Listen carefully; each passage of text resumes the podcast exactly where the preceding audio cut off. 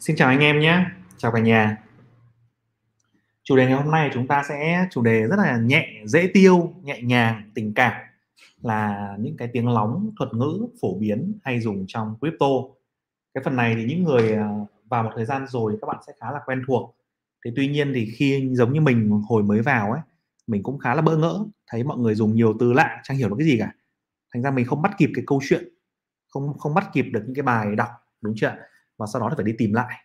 Thì ngày hôm nay là mình muốn sẽ share cho các bạn một số những cái tiếng lóng phổ biến nhất trong cái ngành này, để anh em chúng ta có thể dễ dàng làm quen và tìm hiểu sâu hơn nhé. Ok chưa? Đặc biệt là mình sẽ hữu ích cho những anh em nào mới quá với thị trường, chúng ta dễ dàng tìm hiểu. Rồi, ba cái chữ đầu tiên này. Ok. Có ba cái chữ đầu tiên mà chúng ta sẽ cần quan tâm là ba chữ này.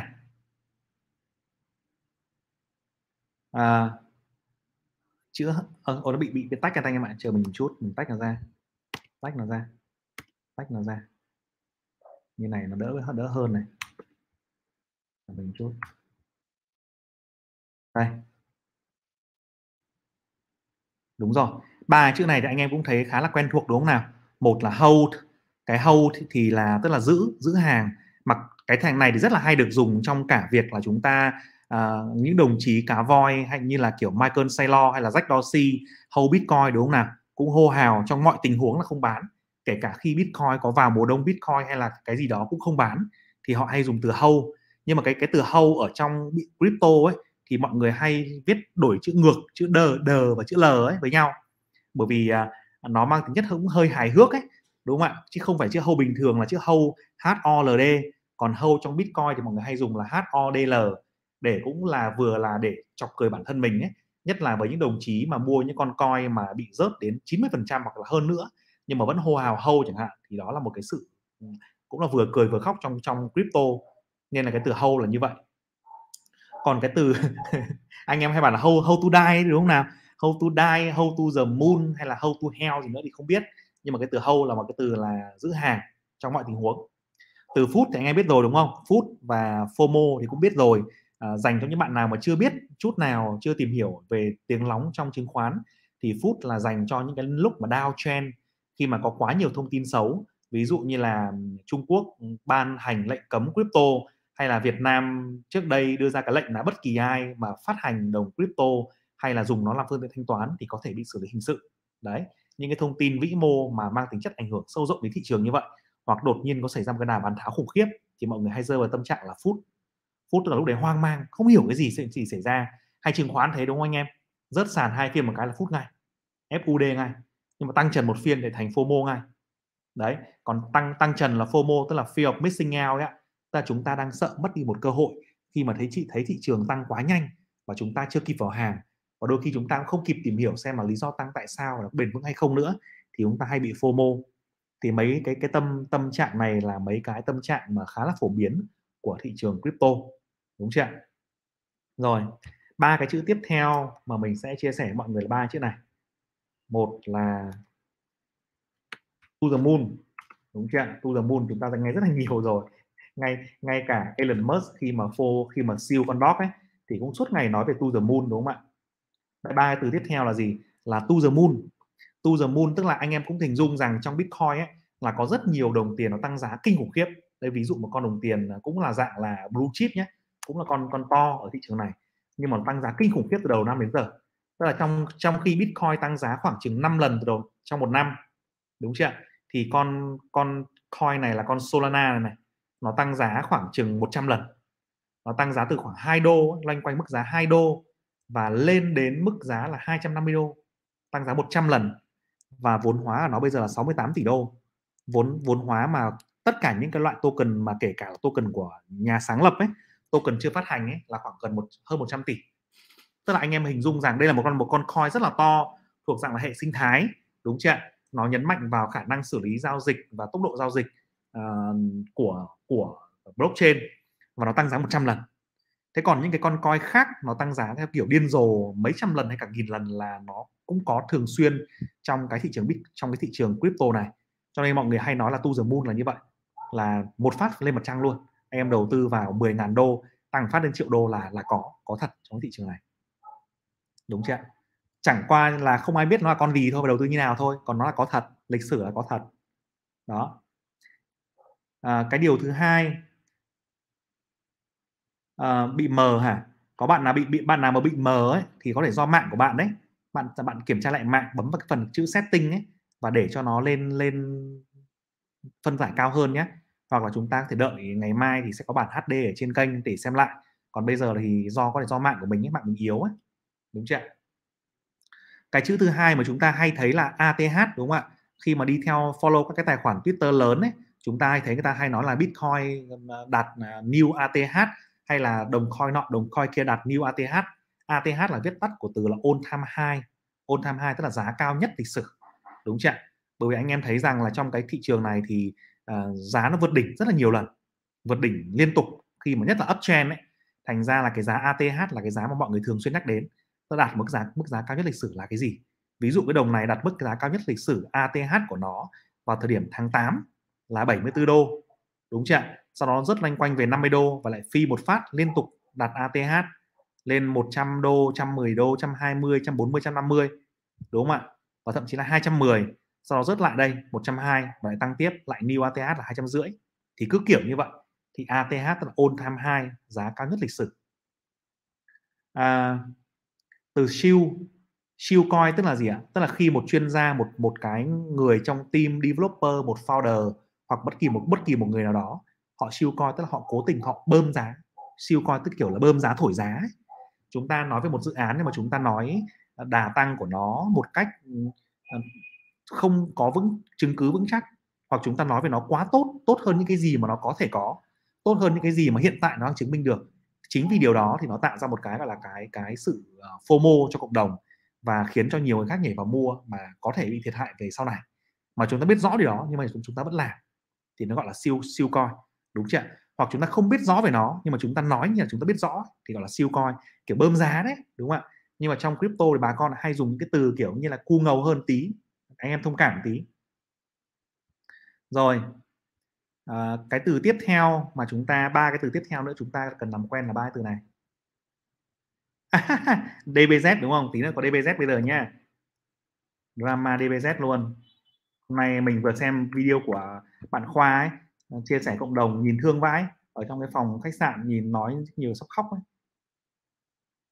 Nhìn thương vãi. Từ Pump and Dump này, đây có bạn vừa nói về ớt đây này, DBZ này thì Pump and Dump của DBZ luôn nha anh em xem nhé. Đây anh em nhìn con giá con DBZ này. DBZ. Ai mình coi cái con này là của tỷ phú Kim Cương Dôn Đặng đúng không nào? Rồi ầm ĩ trên báo chí rất là nhiều. Cách đây mấy tháng chả ai biết Dôn Đặng là ai. Thế nhưng mà sau khi đi với cả Vương Phạm, đi với cả Khoa Pug ấy thì cái đồng DBZ này cũng được PR theo, và đồng chí Dôn Đặng cũng phi lên. Thì thời điểm cao điểm nhất thì cái market cap của nó đạt được khoảng 100 triệu đô. Đúng không ạ? 100 triệu đô. Và anh em nhìn cái video đồ thị này, một năm gần đây này, thì trước đó nó có giá nó khoảng chừng là 0,04, sau đó nó tăng phọt lên, tăng lên là 0,14, tăng khoảng 4 lần, tăng 4 lần. Nhưng mà tăng 4 lần xong thì rớt liên tục. Đợt này bị bán tháo ra rất là nhiều khối lượng tăng này, khối lượng tăng bị bán liên tục này, bị xả ra này, xả ra volume toàn 10 triệu này, 8 triệu, 10 triệu, volume 10 triệu này. Thì có vẻ như là đội ngũ xả ra kinh quá, bán cật lực, càng xuống càng bán, đúng không ạ? Và bây giờ nó rớt một phát là về còn thấp hơn đỉnh, nhất là khi mà Khoa Pug vừa mới có những cái dấu hiệu là xấu, là diễn biến xấu với cả bên Dôn Đặng đó. Thì mình thấy đây là một cái cách mà cũng gọi là pump and dump phổ biến được, đúng chưa? Và cái con này chỉ list được trên một vài sàn thôi, một vài cái gọi là sàn nhỏ, Pancake Swap rồi gọi là sàn sách đấy, sàn quy đổi ấy, để cho các bạn swap. Thì cái pump and dump tức là gì? Cái pump tức là đẩy giá, đúng không ạ? Đẩy giá rất là nhanh, pump đẩy giá piu lên, và dump tức là giật giá xuống, tức là đẩy giá lên rất là nhanh để xả hàng. Thì mình thấy rằng cái con này nội tại nó không có một cái gì cả. Cái tokenomics, cái founder team hay là những cái việc mà siêu coin lộ liễu, đẩy FOMO lên lộ liễu, và Khoa Pug thì cũng ủng hộ như kiểu là anh em dân chơi, anh em giang hồ ủng hộ thôi. Chứ còn nếu mà gọi là phân tích một cách dự án bài bản thì có lẽ là dự án này nó còn thiếu rất nhiều yếu tố. Thế nhưng mà vì có những người cực kỳ nổi tiếng ủng hộ nó, đúng không ạ? Và cái lượng follow cực kỳ lớn cho nên là đồng coin tăng giá rất là ghê. Nhưng mà ngay sau đó lên đến trên một cái thì đúng ra ở cái điểm này này, nếu mà một dự án tốt ấy, thì họ có thể là họ huy động thêm vốn để họ lấy tiền và họ quay về họ phát triển dự án để họ biến nó thành hiện thực, họ xây dựng cộng đồng một cách bền vững, họ tạo sản phẩm và sản phẩm đó quay mang lại tiền cho cộng đồng thì nó sẽ tạo ra một cái sự bền vững và đi lên, có thể xuống một chút thôi nhưng mà lại đi lên, đúng chưa? Nhưng mà chính vì ở cái điểm này là họ pump lên để họ bán ra, để họ tháo thì nó đâm luôn, nó đâm tức là nó rớt đấy, nó rớt và nó cứ rớt và nó cứ rớt và nó cứ sẽ rớt mãi. Một cái ví dụ nữa cho anh em xem về cái đấy thì rất là nổi tiếng vừa rồi, đúng không, là con Squid Game này. Con Squid Game này nó cũng là pump and dump, team dự án làm ra coin chỉ để bán ảo thôi. Anh em nhìn thấy đồ thị đúng kiểu hình nén hương luôn, đúng không ạ? Đồ thị đúng kiểu nén hương luôn. 29 tháng 10 thì anh em làm mua 4 đô vẫn ngon, đúng không? 4 đô lên 12, 13 đô, 15 đô, 30 đô này, lúc này vẫn là 30 đô này, vẫn mình tưởng mình ngon này. Phi phát lên 500. Mình nhớ là giá của nó trên thị trường có lúc là lên 2.800 cơ. Nhưng mà giá của CoinMarketCap thì có thể là nó sẽ bị lấy theo một số cái sàn nó không chính thức nên là giá bị lệch nhau. Nhưng mà giá cao nhất của Squid Game là 2.800 đô. Tức là bố nào mua ở đây ấy, tăng 100 lần. Còn bố nào mua ở đầu tăng chắc tăng vài nghìn lần. Nhưng mà ngay sau đó ấy, chỉ một ngày sau thôi là khi mà đội ngũ nó xả hàng ra ấy, tức là team nó xả hàng ra ấy, thì giá nó rớt về 0,006 đô, anh em nhìn này, 0,004, 0,001 luôn đấy. Tức là rớt một phát là 99,99% luôn ấy. Thì đây là pump and dump rất là điển hình. Thì khổ thân anh em nào mà mua coin dự án ấy mà mua theo kiểu này, đúng chưa? Anh em đầu tư vào đây khoảng 100 triệu thì chắc là trong túi về chỉ còn được khoảng 500.000 là giỏi, thậm chí không đến, đúng chưa? Thì rất cẩn thận nhé. Trong crypto nó cực kỳ nhiều dự án như thế này. Anh em nhìn trên thị trường bây giờ khoảng chừng 15.000 dự án rồi, 15.000 dự án. Và crypto là một thị trường mà gọi là unregulated, tức là nhà nước không quản lý. Tiền chúng ta bỏ vào chúng ta mất trắng, cũng không ai kêu được ai. Chúng ta đi tìm team chẳng kêu được ai. Nên là nếu mà chúng ta không đọc kỹ thông tin dự án theo cái phương pháp công chức cú bảo ấy, 3T, đúng không? Đọc về market trend, đọc về team, đọc về traction, kiểm tra thông tin, mà chúng ta cứ đi mua nhầy toi, anh em ạ, rất là nguy hiểm nhé. Ok chưa? Rồi, đấy là pump and dump, đúng không nào? Thế còn từ all in thì sao? All in thì nó là một cái từ cũng hay được dùng phổ biến khi mà những cái team, đội ngũ siêu coi quá đà ấy, rồi hô hào anh em all in vào đồng coin nào đó, giống như chứng khoán thôi, đúng không ạ? Rồi, hôm trước có bạn hỏi là WEMIX, quên, bạn hỏi là airdrop và giveaway là cái gì? Airdrop và giveaway là cái này, là khi một dự án mới họ ra đời ấy, hoặc khi một dự án họ đang muốn mở rộng cái câu chuyện đến cộng đồng ấy, thì họ sẽ làm một cái hình thức gọi là airdrop hoặc là giveaway, tức là những cái chương trình cho đi, trong marketing mà cho đi mà không phải hỏi cái gì nhiều cả, không mất tiền. Ví dụ trên này nó có này, trên CoinMarketCap nhé, anh em muốn tìm hiểu lên đây vào calendar này, và phần ICO calendar này, hoặc là free airdrop này, phần calendar này thì nó có, đúng không ạ? Thì trong airdrop này ấy, nó sẽ có những cái dự án mới ra, đúng không nào? Có 1 triệu người join này, họ sẽ có những cái chương trình, ví dụ như là họ yêu cầu anh em điền vào một cái form, trong cái form đó là yêu cầu anh em phải like vào những cái kênh social của họ, Twitter, fanpage, YouTube, làm một vài cái nhiệm vụ của họ, trả lời một số câu hỏi đơn giản, tức là gần như ai cũng có thể làm được, đúng chưa? Và sau đó thì họ sẽ đưa ra một cái pool, cái pool nôm na là một cái quỹ, đúng không ạ? Đây là 1,7 triệu người join, nhưng mà cái quỹ đó chỉ trao cho 100 người mà thôi, thì 100 người này sẽ được nhận lucky, nhận một cách may mắn quay số trúng thưởng, và tổng cái phần thưởng đây là 100 cái NFT, đúng chưa? 100 cái bức tranh này, bức tranh NFT này có thể bán được sau này trên thị trường đó, thì đây gọi là airdrop hay là giveaway. Và bây giờ có một cái thuật ngữ nữa nó gọi là retroactive, đúng chưa? Thì cái retroactive này cũng là một dạng airdrop, giveaway, nhưng nó khó hơn. Nếu yêu cầu anh em phải đi làm những bài test, phải thử app thì nó gọi là retroactive nhé. Đấy là 3 cái dạng mà dành cho anh em mới mà muốn đi kiếm tiền trong thị trường coin mà không phải chịu rủi ro ấy, hoặc là ít tiền chưa có vốn, thì chúng ta nên đi săn airdrop, đi săn giveaway, đi săn retroactive. Và trong lúc săn ấy, chúng ta hãy đọc về dự án, hiểu về dự án để đi sàng lọc ra, biết đâu trong khoảng 100 dự án mà chúng ta nhận airdrop lại có những con coin, con gem tiềm năng nó tăng cả trăm cả ngàn lần thì sao? Thì đấy cũng là một cách bắt đầu rất là hợp lý cho những anh em nào muốn tìm hiểu về thị trường này nhé. Thế tìm hiểu kỹ về airdrop, về giveaway thì trong một vài video tới thì Cú sẽ có thể hướng dẫn cho anh em phần đấy. Đặc biệt là anh em nào mà muốn airdrop hiệu quả ấy, thì khi mà chúng ta airdrop chúng ta đừng có làm bừa mất thời gian lắm. mà làm bừa thì nhiều khi mất thời gian, mất công theo dõi, rồi chưa kể là gặp phải dự án ảo ấy, dự án đểu ấy, nó còn ăn trộm luôn, nó còn hack, nó còn scam luôn ví của mình mất tiền, đúng chưa? Thì nếu mà chúng ta airdrop nghiêm túc, chúng ta vẫn phải đọc dự án, phải hiểu dự án, vẫn dùng phương pháp 3T đơn giản thôi để nghiên cứu, đúng không nào? Tìm hiểu cái trend của nó ra làm sao, thường là nó sẽ hot trend rồi, tìm hiểu cái team của nó làm cái gì, tìm hiểu nó có những cái traction gì không, dự án gì không, rồi team của nó có hoạt động không, đúng chưa? Bấm vào thằng WeClip chẳng hạn, bấm thử vào mặt nó xem, thì cũng phải vào xem white paper nó viết cái gì, nó đọc cái gì chứ, xem community nó có những cái gì rồi, viết bài ra làm sao. Ở đây thông tin rất là ít này, thằng này thì gần như là không có GitHub luôn, thì không biết được là team dev của nó đang làm cái gì này, đúng chưa? Thì phải đi hỏi, đi xem kênh của nó có AMA không, có những cái buổi mà nói chuyện với mình không, rồi có những cái nội dung gì, thì cái này rất là ít thông tin này. Đấy, cái này rất là ít thông tin luôn. Đó. Nhưng mà đấy thì anh em nhớ nhé, là có những cái cách là airdrop, giveaway hay là làm test, làm retroactive là những cách để giúp cho những bạn trẻ có thể kiếm được khá vốn nếu mà chúng ta làm đúng và kiên trì trong một thời gian dài. Ok chưa nào? Rồi. Những cái từ tiếp theo này. 3 từ tiếp theo nữa đấy, chúng ta được 9 từ rồi. Đúng chưa ạ? Chúng ta 9 từ rồi, 3 từ tiếp theo là 3 từ này cũng có nhiều bạn biết rồi. Có một số bạn chưa biết, một số bạn biết rồi. Đây, là 3 cái từ tiếp theo là scam này và scammer thì biết rồi đúng không? Scam tức là lừa đảo rồi, đúng không ạ? Nhưng mà có nhiều loại scammer lắm. Có ông thì là chính founder của dự án là scam luôn. Có ông thì là nhà đầu tư là scam.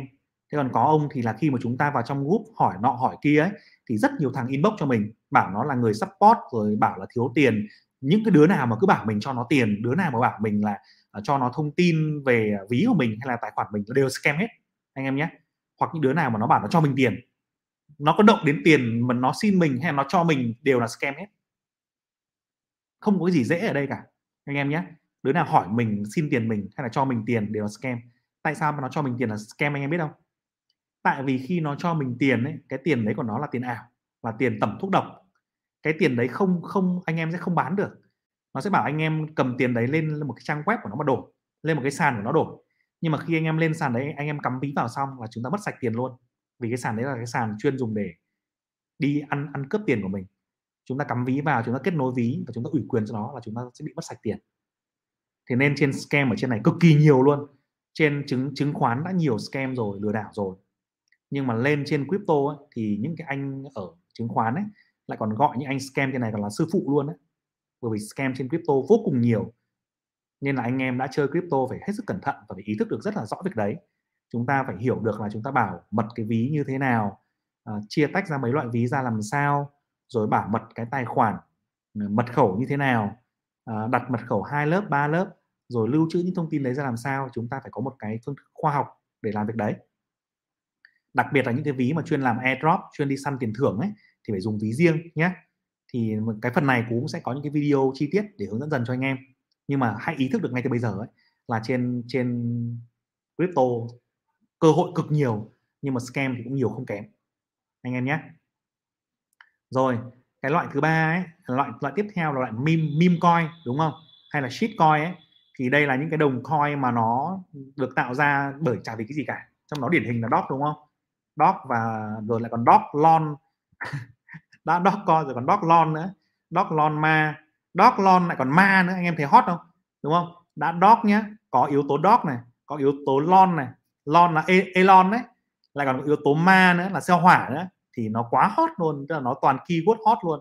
Nhưng mà mình cũng xin nói rằng là cái đồng này nếu mà để mà đi vào chi tiết thì không biết là nó có thực sự ở trong nó có cái gì không. Đấy. Và nó tăng lên cũng đến market cap đến cả tỷ đô rồi. Thì mình thực sự là mình cũng không hiểu, mình không thể giải thích nổi là tại sao nó lại như thế, đúng chưa? Cái đồng Dogelon Mars này tăng từ giá tăng lên chắc là cũng phải cả 1000 lần rồi, em nhìn này, đó, tăng lên đúng kiểu hình cây hương luôn, xong rớt xuống chết. Thì chắc là đây là team dự án hoặc team nào đó gom lại, nó gom xong nó lại một phát lên một cái cây hương nữa, và bây giờ đang đi loanh quanh ở vốn hóa 1 tỷ đô, Dogelon Mars. Đấy, những cái đồng coin được tạo ra theo một cái trào lưu nào đó, ví dụ đây là cái trào lưu về coi chó, coi thú và Elon Musk, đúng chưa? Thế còn hiện thực của nó, community của nó ra như nào, founder của nó ra làm sao thì mình hoàn toàn không biết. thì phần này anh em phải có một cái kiến thức đủ để anh em phi vào. Còn nếu không thì chúng ta phải xác định là chơi cái coin này coi sổ số thôi, đúng không ạ? Mất thì bỏ vào 100 đô hoặc 500 đô, mất thì mất luôn cái số đấy, không đáng kể. Nhưng mà được thì được rất là nhiều. Đó, thì cái kiểu chơi này nó là như vậy, giải ra khoảng chừng 100 đồng hoặc 50 đồng hoặc là 30 đồng thôi. Nhưng mà mỗi đồng anh em bỏ vào khoảng chừng 500 đô thì có thể có một đồng nó mang lại cho anh em cả mấy vài trăm ngàn đô, ai biết được. Thì cũng có kiểu chơi như thế. Nhưng mà mình thì mình không chơi được kiểu đấy, mình không thích chơi kiểu đấy lắm, mình có lẽ là mình không quen kiểu đấy. Nhưng mà cũng có bạn thành công kiểu đấy đấy, anh em có thể thử nhé. Rồi. Thế còn có một cái thuật ngữ nữa chúng ta hay nghe là white paper, đúng không? Cái này là một cái từ rất là cơ bản thôi. White paper nôm na anh em đọc trong cái đây là không có white paper à? Ơ cái con Dogelon Mars không có white paper anh em ạ, nó để đâu rồi? Dogelon Mars. Dogelon Mars sợ luôn. Sợ ông Dogelon Mars luôn. White paper tức là anh em đầu tư chứng khoán ấy, thì chúng ta có báo cáo tài chính, đúng không nào?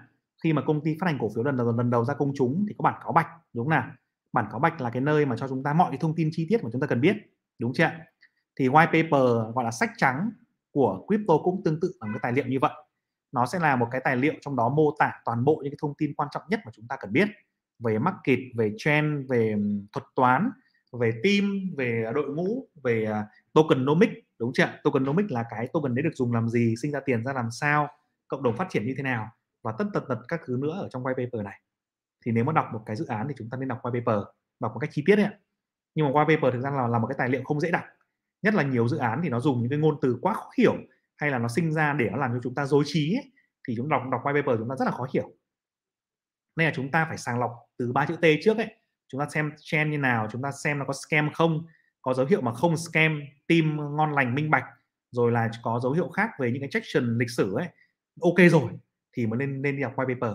Còn trước đấy chúng ta nhìn liếc qua 5 phút chúng ta thấy nó quá scam rồi, không cần đọc nữa, đúng không ạ?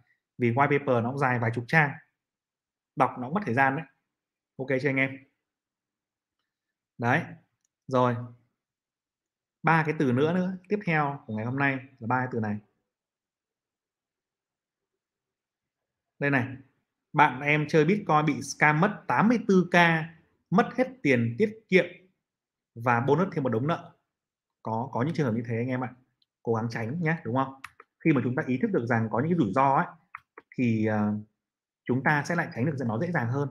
Còn chúng ta lại cứ sợ nói gở, sợ nói về những điều rủi ro thì chúng ta lại cố gắng kiểu như là nhắm mắt mà đi giữa đường quốc lộ ấy, đúng chưa? Thà chúng ta cứ mở to mắt mà chúng ta sẽ tránh được con xe, còn chúng ta nhắm mắt mà chúng ta quên nó đi thì con xe nó vẫn còn đấy mà rủi ro vẫn còn đấy, rất là nguy hiểm. Ba cái từ nữa, một là một cái từ là từ reg. Cái từ reg này là hồi mới vào mình cũng rất là bị confused luôn, mình reg là cái gì nhỉ? Xong mình đi search sủng các thứ thì cũng không ra. Thế xong sau mình phải search là reg crypto slang thì nó mới ra. Cái từ reg này là dành cho những cái người mà gọi là chết SML luôn đấy anh em ạ. Tức là chết mà chết không hồi được ấy. Giống như anh em lúc nãy anh em mua phải Squid Game ấy, đúng không? Anh em mua phải Squid Game ấy. Mua đúng đỉnh luôn, mua đúng đỉnh cái hương luôn đấy. Thì anh em sẽ bị mất 99% tài sản và anh em không hồi được. Đây, em mua đúng Squid Game này thì mua đúng đỉnh và không hồi được thì chết một cách gọi là thảm khốc, chết và mất hoặc là suy sụp hoàn toàn về tâm lý và suy sụp hoàn toàn về tài sản thì là gọi là reg, gần như là bỏ nghề luôn đấy, phải rất lâu sau mới hồi phục được. Thì cũng có khá nhiều người bị như này anh em nhé, rất nhiều người bị đấy. Nhưng mà chúng ta chỉ nghe được câu chuyện của những người thắng thôi, chúng ta không nghe được câu chuyện của những người thua. Những người thắng họ hay kể lại thành tích của mình, nhưng mà những người thua thì ngậm đắng nuốt cay và rời bỏ khỏi thị trường. Mình có bị con thua nặng nhất là con này này. Con này này, mình mất hơn 50% con này luôn. Cũng hồi mới vào mình con này này. May là mình thì không dám húng, mình không sợ, mình ít bị FOMO lắm. Nhưng mà cũng vì con này mình mất đến 50% cái số tiền đầu tư vào nó. Con này là con Pancake Bunny. Con này là một con rất là hot ở trên sàn Binance trong hệ sinh thái là Pancake. Nó giúp cho người ta đổi tiền và hệ sinh thái là những cái sàn DEX, đúng không? Thế nhưng mà khi Pancake Bunny có lúc nó hút được hơn 1 tỷ đô vào trong hệ sinh thái của nó và sau đó nó bị hack. Nó bị hack thì giá của nó rớt từ 500 đô, rớt oạch phát về 10 đô, 30 đô và 10 đô. Thì lúc mình nghiên cứu nó ấy, mình đang cũng đi tìm kiếm một số đồng gem, một số đồng mà mình nghĩ rằng sẽ có cơ hội phục hồi. thì mình mua nó ở mức giá là 10 đô. Mình nghĩ rằng là con này team nó vẫn còn hoạt động, trang web của nó thì rất là đẹp, báo cáo tài trợ, báo white paper thì vẫn rất là ngon, đặc biệt là trên Binance thì vẫn ủng hộ nó. Thế mình nghĩ rằng là kiểu gì mà mình xem cái kế hoạch phục hồi và giữ cái phục hồi lại tiền của nhà đầu tư này, kế hoạch phục hồi của team dev này, thì mình nghĩ rằng là con này nó hồi được. Mình mua giá 10 đô. Mình mua giá 10 đô xong thế là nó rớt xuống 7 đô. Thì mình mua thêm một nhịp nữa. Mình nghĩ rằng ok, con này số tiền này mình bỏ vào từng này là mình sẽ có thể mất luôn. Coi như chơi mày đến mất luôn. Và giữ nó khoảng chừng 2 năm. Thế nhưng mình giữ xong thì mình lại thấy một cái điều kỳ lạ như này. Anh có một cái chỉ số trong cái thị trường này là cái TVL của những cái sàn DeFi ấy, nó có một chỉ số là TVL, tức là Total Value Lock. Cái Total Value Lock tức là nôm na là anh em hình dung con Pancake Bunny này như một ngân hàng đi. Thì cái Total Value Lock này chính là cái số tiền gửi tiết kiệm của người dân đổ ở đấy. Thì hồi mình đầu tư là cái Total Value Lock nó khoảng chừng 1 tỷ, nó rất khoảng 7,5 tỷ. Thế xong mình càng đầu tư và mình càng ngồi chờ thì nó càng, cái Total Value Lock nó càng giảm. Nó giảm từ 750 xuống 700, 680, 670 và đồng coin nó cứ giảm dần. Thế xong những cái dự án đấy, cái kế hoạch phục hồi nó không phục hồi, nó rớt về 5,5 đô, mình thì mình bán. Mất 50%. Mình bán 5,5 đô. Nhưng mà bây giờ nó rớt tiếp rồi, rớt về 2 đô rồi. Nó rớt về 2 đô rồi. Thì mình nghĩ rằng là đến một thời điểm nào đó nó có thể phục hồi lại, nhưng mà cũng có thể nó không phục hồi. Trong khi có rất nhiều con coin khác ngon mình mua vào nó đã tăng giá rồi, đúng chưa? Thì đây là con coin mà mình lỗ nặng nhất này, là con này. Đến giờ tương lai có thể có con khác lỗ nặng hơn. Cái sai lầm của mình trong con này đó là mình cũng không có tìm hiểu quá đủ sâu về cái kế hoạch phục hồi của team dev, và sau đó thì cũng may mắn là mình cắt lỗ nó kịp thời đấy, và mình đọng vốn vào nó là mất khoảng chừng 1 tháng rưỡi. Khi mình thấy không có gì tiến triển cả là mình té, nhưng mà té xong mất sừ 50% rồi đó. Thì mình cũng cảm thấy là không phải tiếc lắm, vì sau đó thì cái đồng tiền đó đầu tư ở bên khác nó cũng tăng sinh lời lại. Thế nhưng mà đây là một cái kinh nghiệm cho anh em để chia sẻ, nó có nhiều kiểu mất tiền lắm. Nếu anh em nào mà có những cái kiểu mất tiền gì ấy, chúng ta có thể chia sẻ với nhau ấy, để giúp nhau học hỏi, giúp nhau rút kinh nghiệm. Cái kiểu mất tiền của con này đấy là mình đầu tư vào cái dip, cái đáy này, nhưng mà có lẽ là mình nghĩ là mình có thể chờ rất là lâu hơn nữa. Mình không biết là nó tăng lên không, thì mình bây giờ mình không xem nó rồi, mình chỉ để nó lại nó như một kỷ niệm thôi. Còn trong tương lai nếu mà mình có đầu tư lại thì mình phải xem xét rất là kỹ từng cái kế hoạch của nó. Ok chưa nào? Đó, thì cũng rất là mong anh em có những cái bài học nào, những cái lần mất tiền nào thì chúng ta có thể chia sẻ thêm với nhau, đúng không nào? Để chúng ta có nhiều cái cơ hội học hỏi từ nhau nhé. Ok, cái từ tiếp theo là từ Hidden Gem, đúng không ạ? Hidden Gem tức là cái gì? Trong crypto thì anh em nào cũng muốn vơ được con Hidden Gem, tăng phát 100 lần, đúng chưa? Như con này hồi đầu nó là Hidden Gem đấy. Hồi đầu khi mà hệ sinh thái nó mới ra ấy, nó là 10 đô, 5 đô đúng không? Một phi một phát 100 lần lên 500 đô. Nhưng mà từ Hidden Gem này trở thành một viên đá tầm thường vô tri sau khi bị hack. Đó. Thì Hidden Gem nói về một cái đồng coin có thể tăng giá 100 lần hoặc ít nhất là vài chục lần. Nó còn rất tiềm năng và chưa nhiều người chú ý đến nó. Thì cũng sẽ có một số cái video có thể hướng dẫn cho anh em một vài cái tiêu chí của Hidden Gem là cái gì. Thì thường mọi người, nó có mấy cái tiêu chí của Hidden Gem mà mọi người hay tìm kiếm được, đúng chưa? Tức là nó có một cái mô hình rất là ngon, nó có một cái team rất là ngon, nhưng mà nó đang ở những cái nơi nào đó mà chưa phổ biến. Ví dụ anh em bảo bây giờ những cái sàn lớn như là sàn Binance chẳng hạn, thì trên Binance chẳng hạn thì mình nghĩ rằng kiếm Hidden Gem nó sẽ khó hơn. Nhưng mà những cái sàn dưới tầm top 5 top 6 chẳng hạn, ví dụ như FTX chẳng hạn, hay là sàn Gate chẳng hạn, hay là những cái sàn nó ít phổ biến hơn, thì trên đấy lại có thể có những Hidden Gem. Tức là có những cái con coin dự án trong cái quá trình phát triển của nó, chứ mình có nói rồi đúng không? Đây ví dụ như là những cái quá trình phát triển về dự án này. Để cho anh em xem một con coin này. Ví dụ như là con, hồi trước mình đang nói về con dở về con Weebix này đúng không? Đã có anh em hỏi.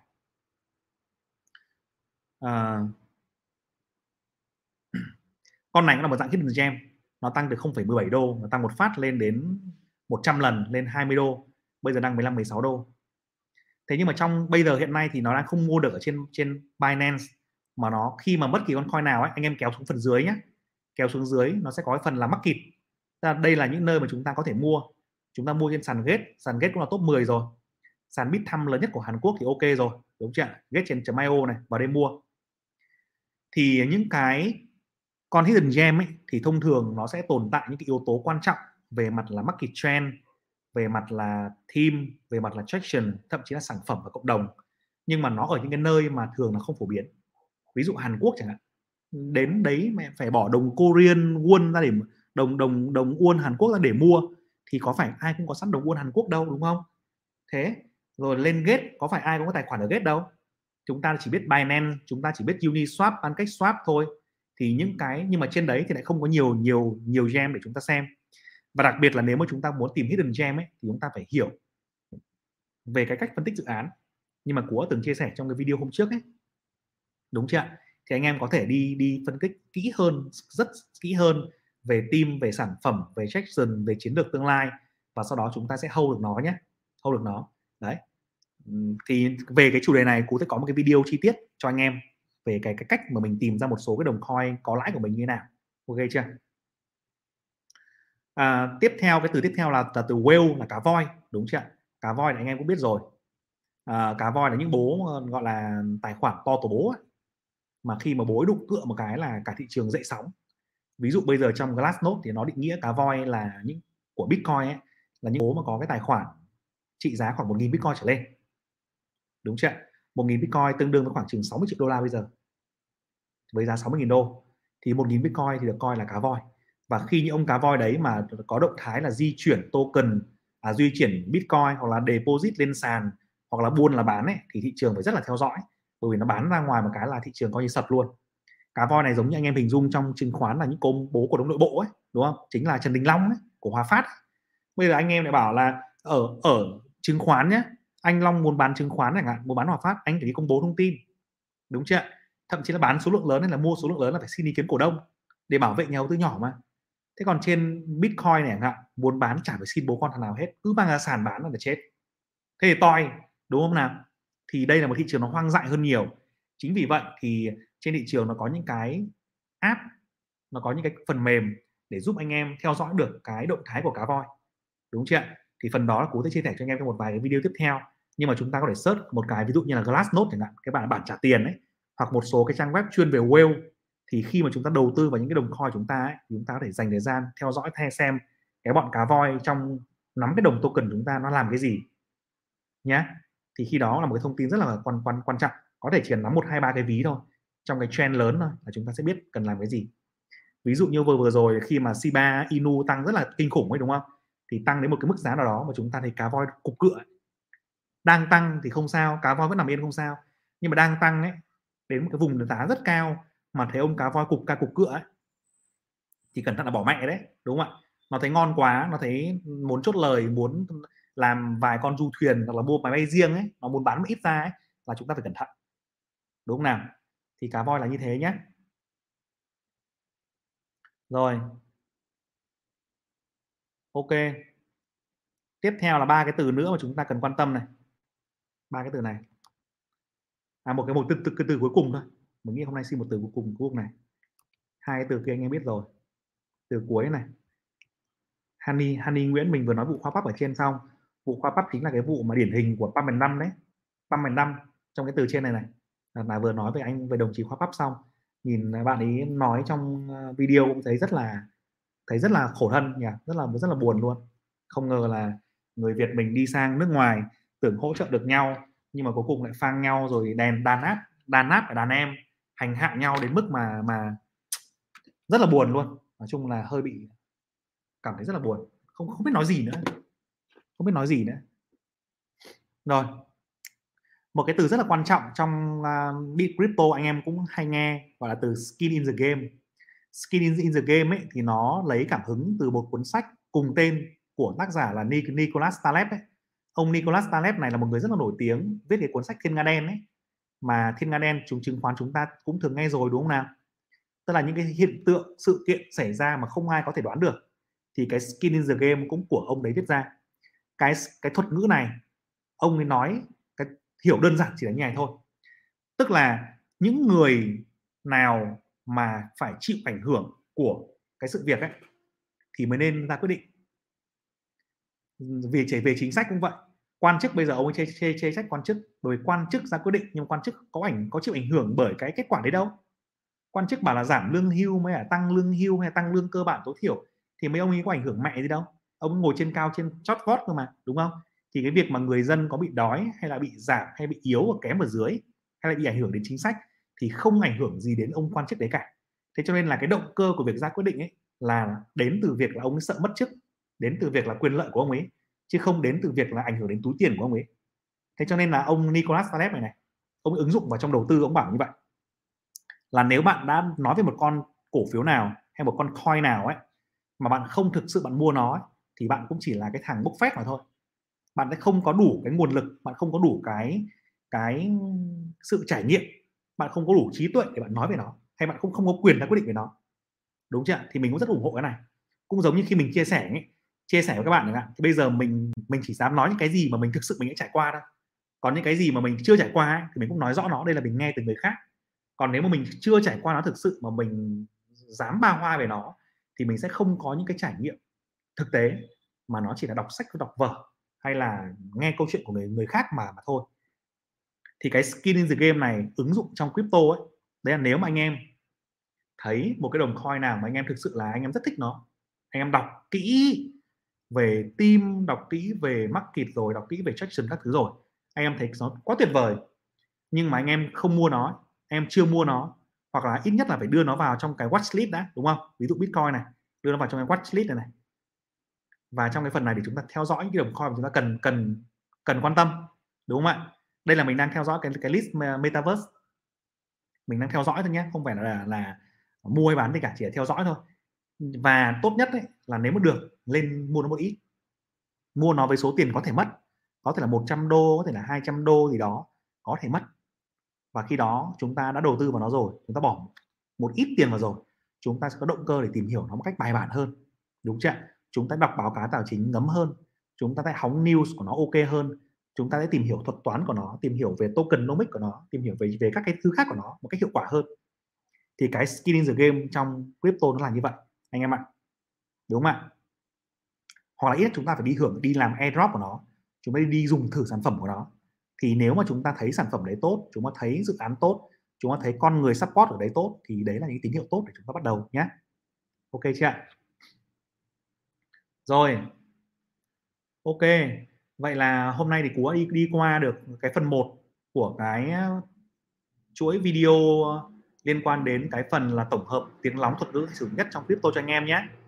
Hôm nay thì mình dừng lại phần này.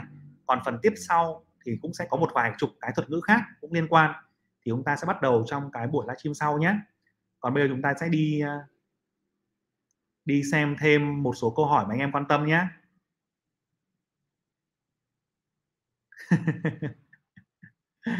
Ok, nãy mình có nói về cái đồng coin DBZ trong cái quan điểm cá nhân của mình trong cái phần pump and dump này đó. Bạn Kiều Trang hỏi rũ bỏ là sao, đúng không? Rũ bỏ là một cái khái niệm dùng trong kỹ thuật, khi mà chúng ta, nhất là những cái phiên mà đang đỏ ấy, đúng không? Đang trong một cái nhịp điều chỉnh của thị trường tăng, thì chúng ta sẽ thấy có một đợt điều chỉnh khá mạnh, có thể là vài ngày, nhưng mà ngay sau đó thì là một đợt tăng giá với cái dòng tiền mới vào rất là quyết liệt, thì nó gọi đấy là một trạng thái rũ bỏ. Rũ bỏ những nhà đầu tư cũ, rũ bỏ những người đang chốt lời, rũ bỏ những người non gan để có một cái dòng tiền mới và một kỳ vọng mới nó đổ vào, thì đấy là một cái trạng thái thị trường diễn biến như vậy. Có bạn Nguyễn Mạnh Hà nói là em hỏi tìm mua đồng WEMIX DVI trên Binance không thấy thì mua ở đâu? Thì khi mà em vào bất kỳ một đồng tiền nào ấy, ở trên CoinMarketCap này em này, ví dụ nhé, em vào đồng DVI đi, Division Network đi, đúng chưa? Em ví dụ em vào nó, em kéo xuống phần dưới thì nó sẽ niêm yết, nó sẽ thông tin cho mình là tất cả những cái sàn mà nó list ở đấy. Bây giờ là trên CoinOne có này, trên Gate.io này, trên Bithumb này, thì mình chú ý nhé, mình nhìn vào cái phần volume này và phần volume này. Nếu mà trên những cái sàn nào mà thanh khoản nó kém quá ấy, thì em mua rất là khó, mà mua xong bị trượt giá nhiều, thì em nên mở tài khoản những cái nơi mà volume cao, như vài trăm nghìn đô là volume cũng được, mình mua vừa vừa cũng được, ok chưa? Thì có thể lên trên Gate.io để mua, hoặc là lên trên Uniswap thì phải dùng đồng WETH, thì thôi mình lên Gate đi, Gate là sàn tập trung mua dễ, rẻ hơn. Rồi CoinOne nữa, CoinOne của Hàn, CoinOne và Bithumb của Hàn thì hơi khó mua, nhưng mà dùng Gate.io thì ngon, anh dùng Gate rồi thì được nhé. Đây là gửi cho em cái tài khoản Gate để em mở nhé. Đây,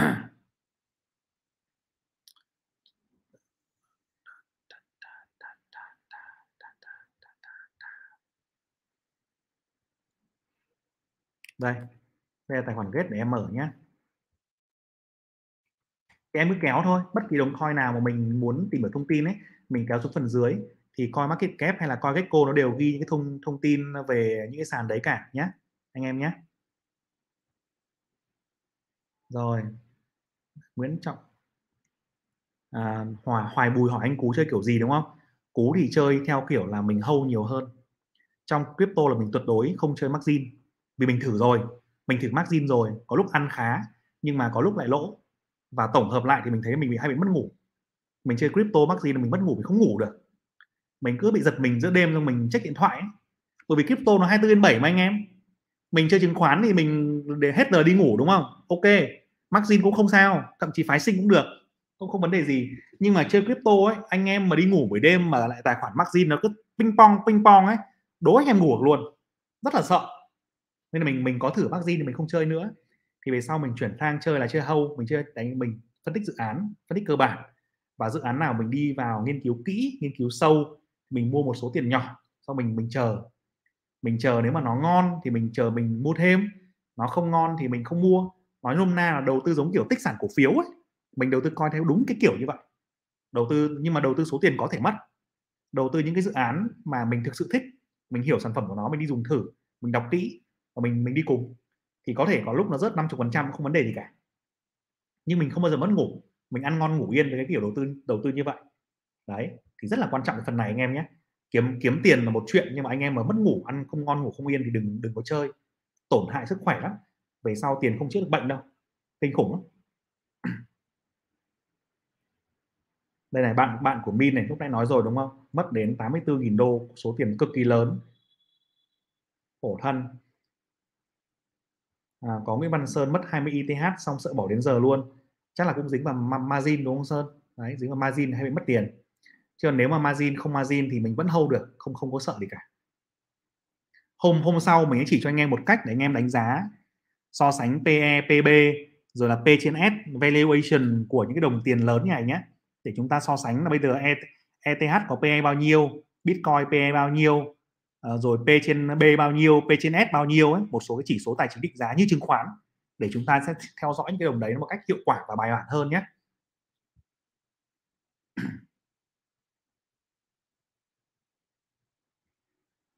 Đây, khổ thân Ngọc Hiệp này, mất pet này em, bọn mất dạy mấy thằng khốn nạn lấy mất pet của em, bọn ấy mất khốn nạn nhỉ. Mẹ, cơ hội trên thị trường đầy ra, không đi làm ăn đàng hoàng, đi ăn cắp ăn trộm của người khác, chịu thật đấy. Đây, còn cái trang mình đang soi là trang CoinMarketCap anh em nhé. Đây, mình sẽ có một cái video là những cái trang nào phổ biến nhất để cho anh em xem nhé. Đây, cái trang này, trang CoinMarketCap.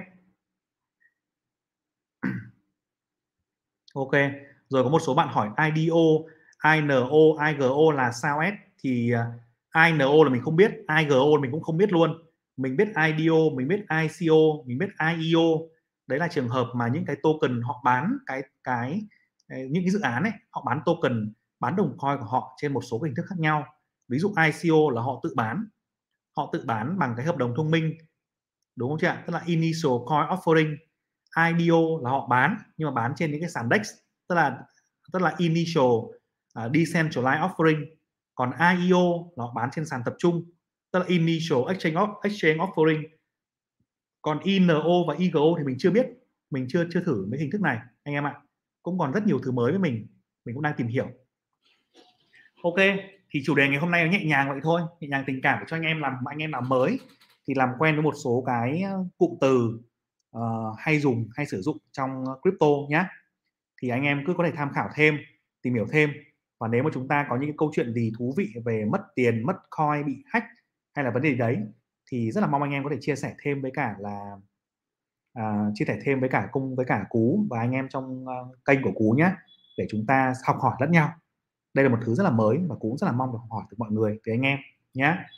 Rồi, xin chào cả nhà, chúc cả nhà ngủ ngon.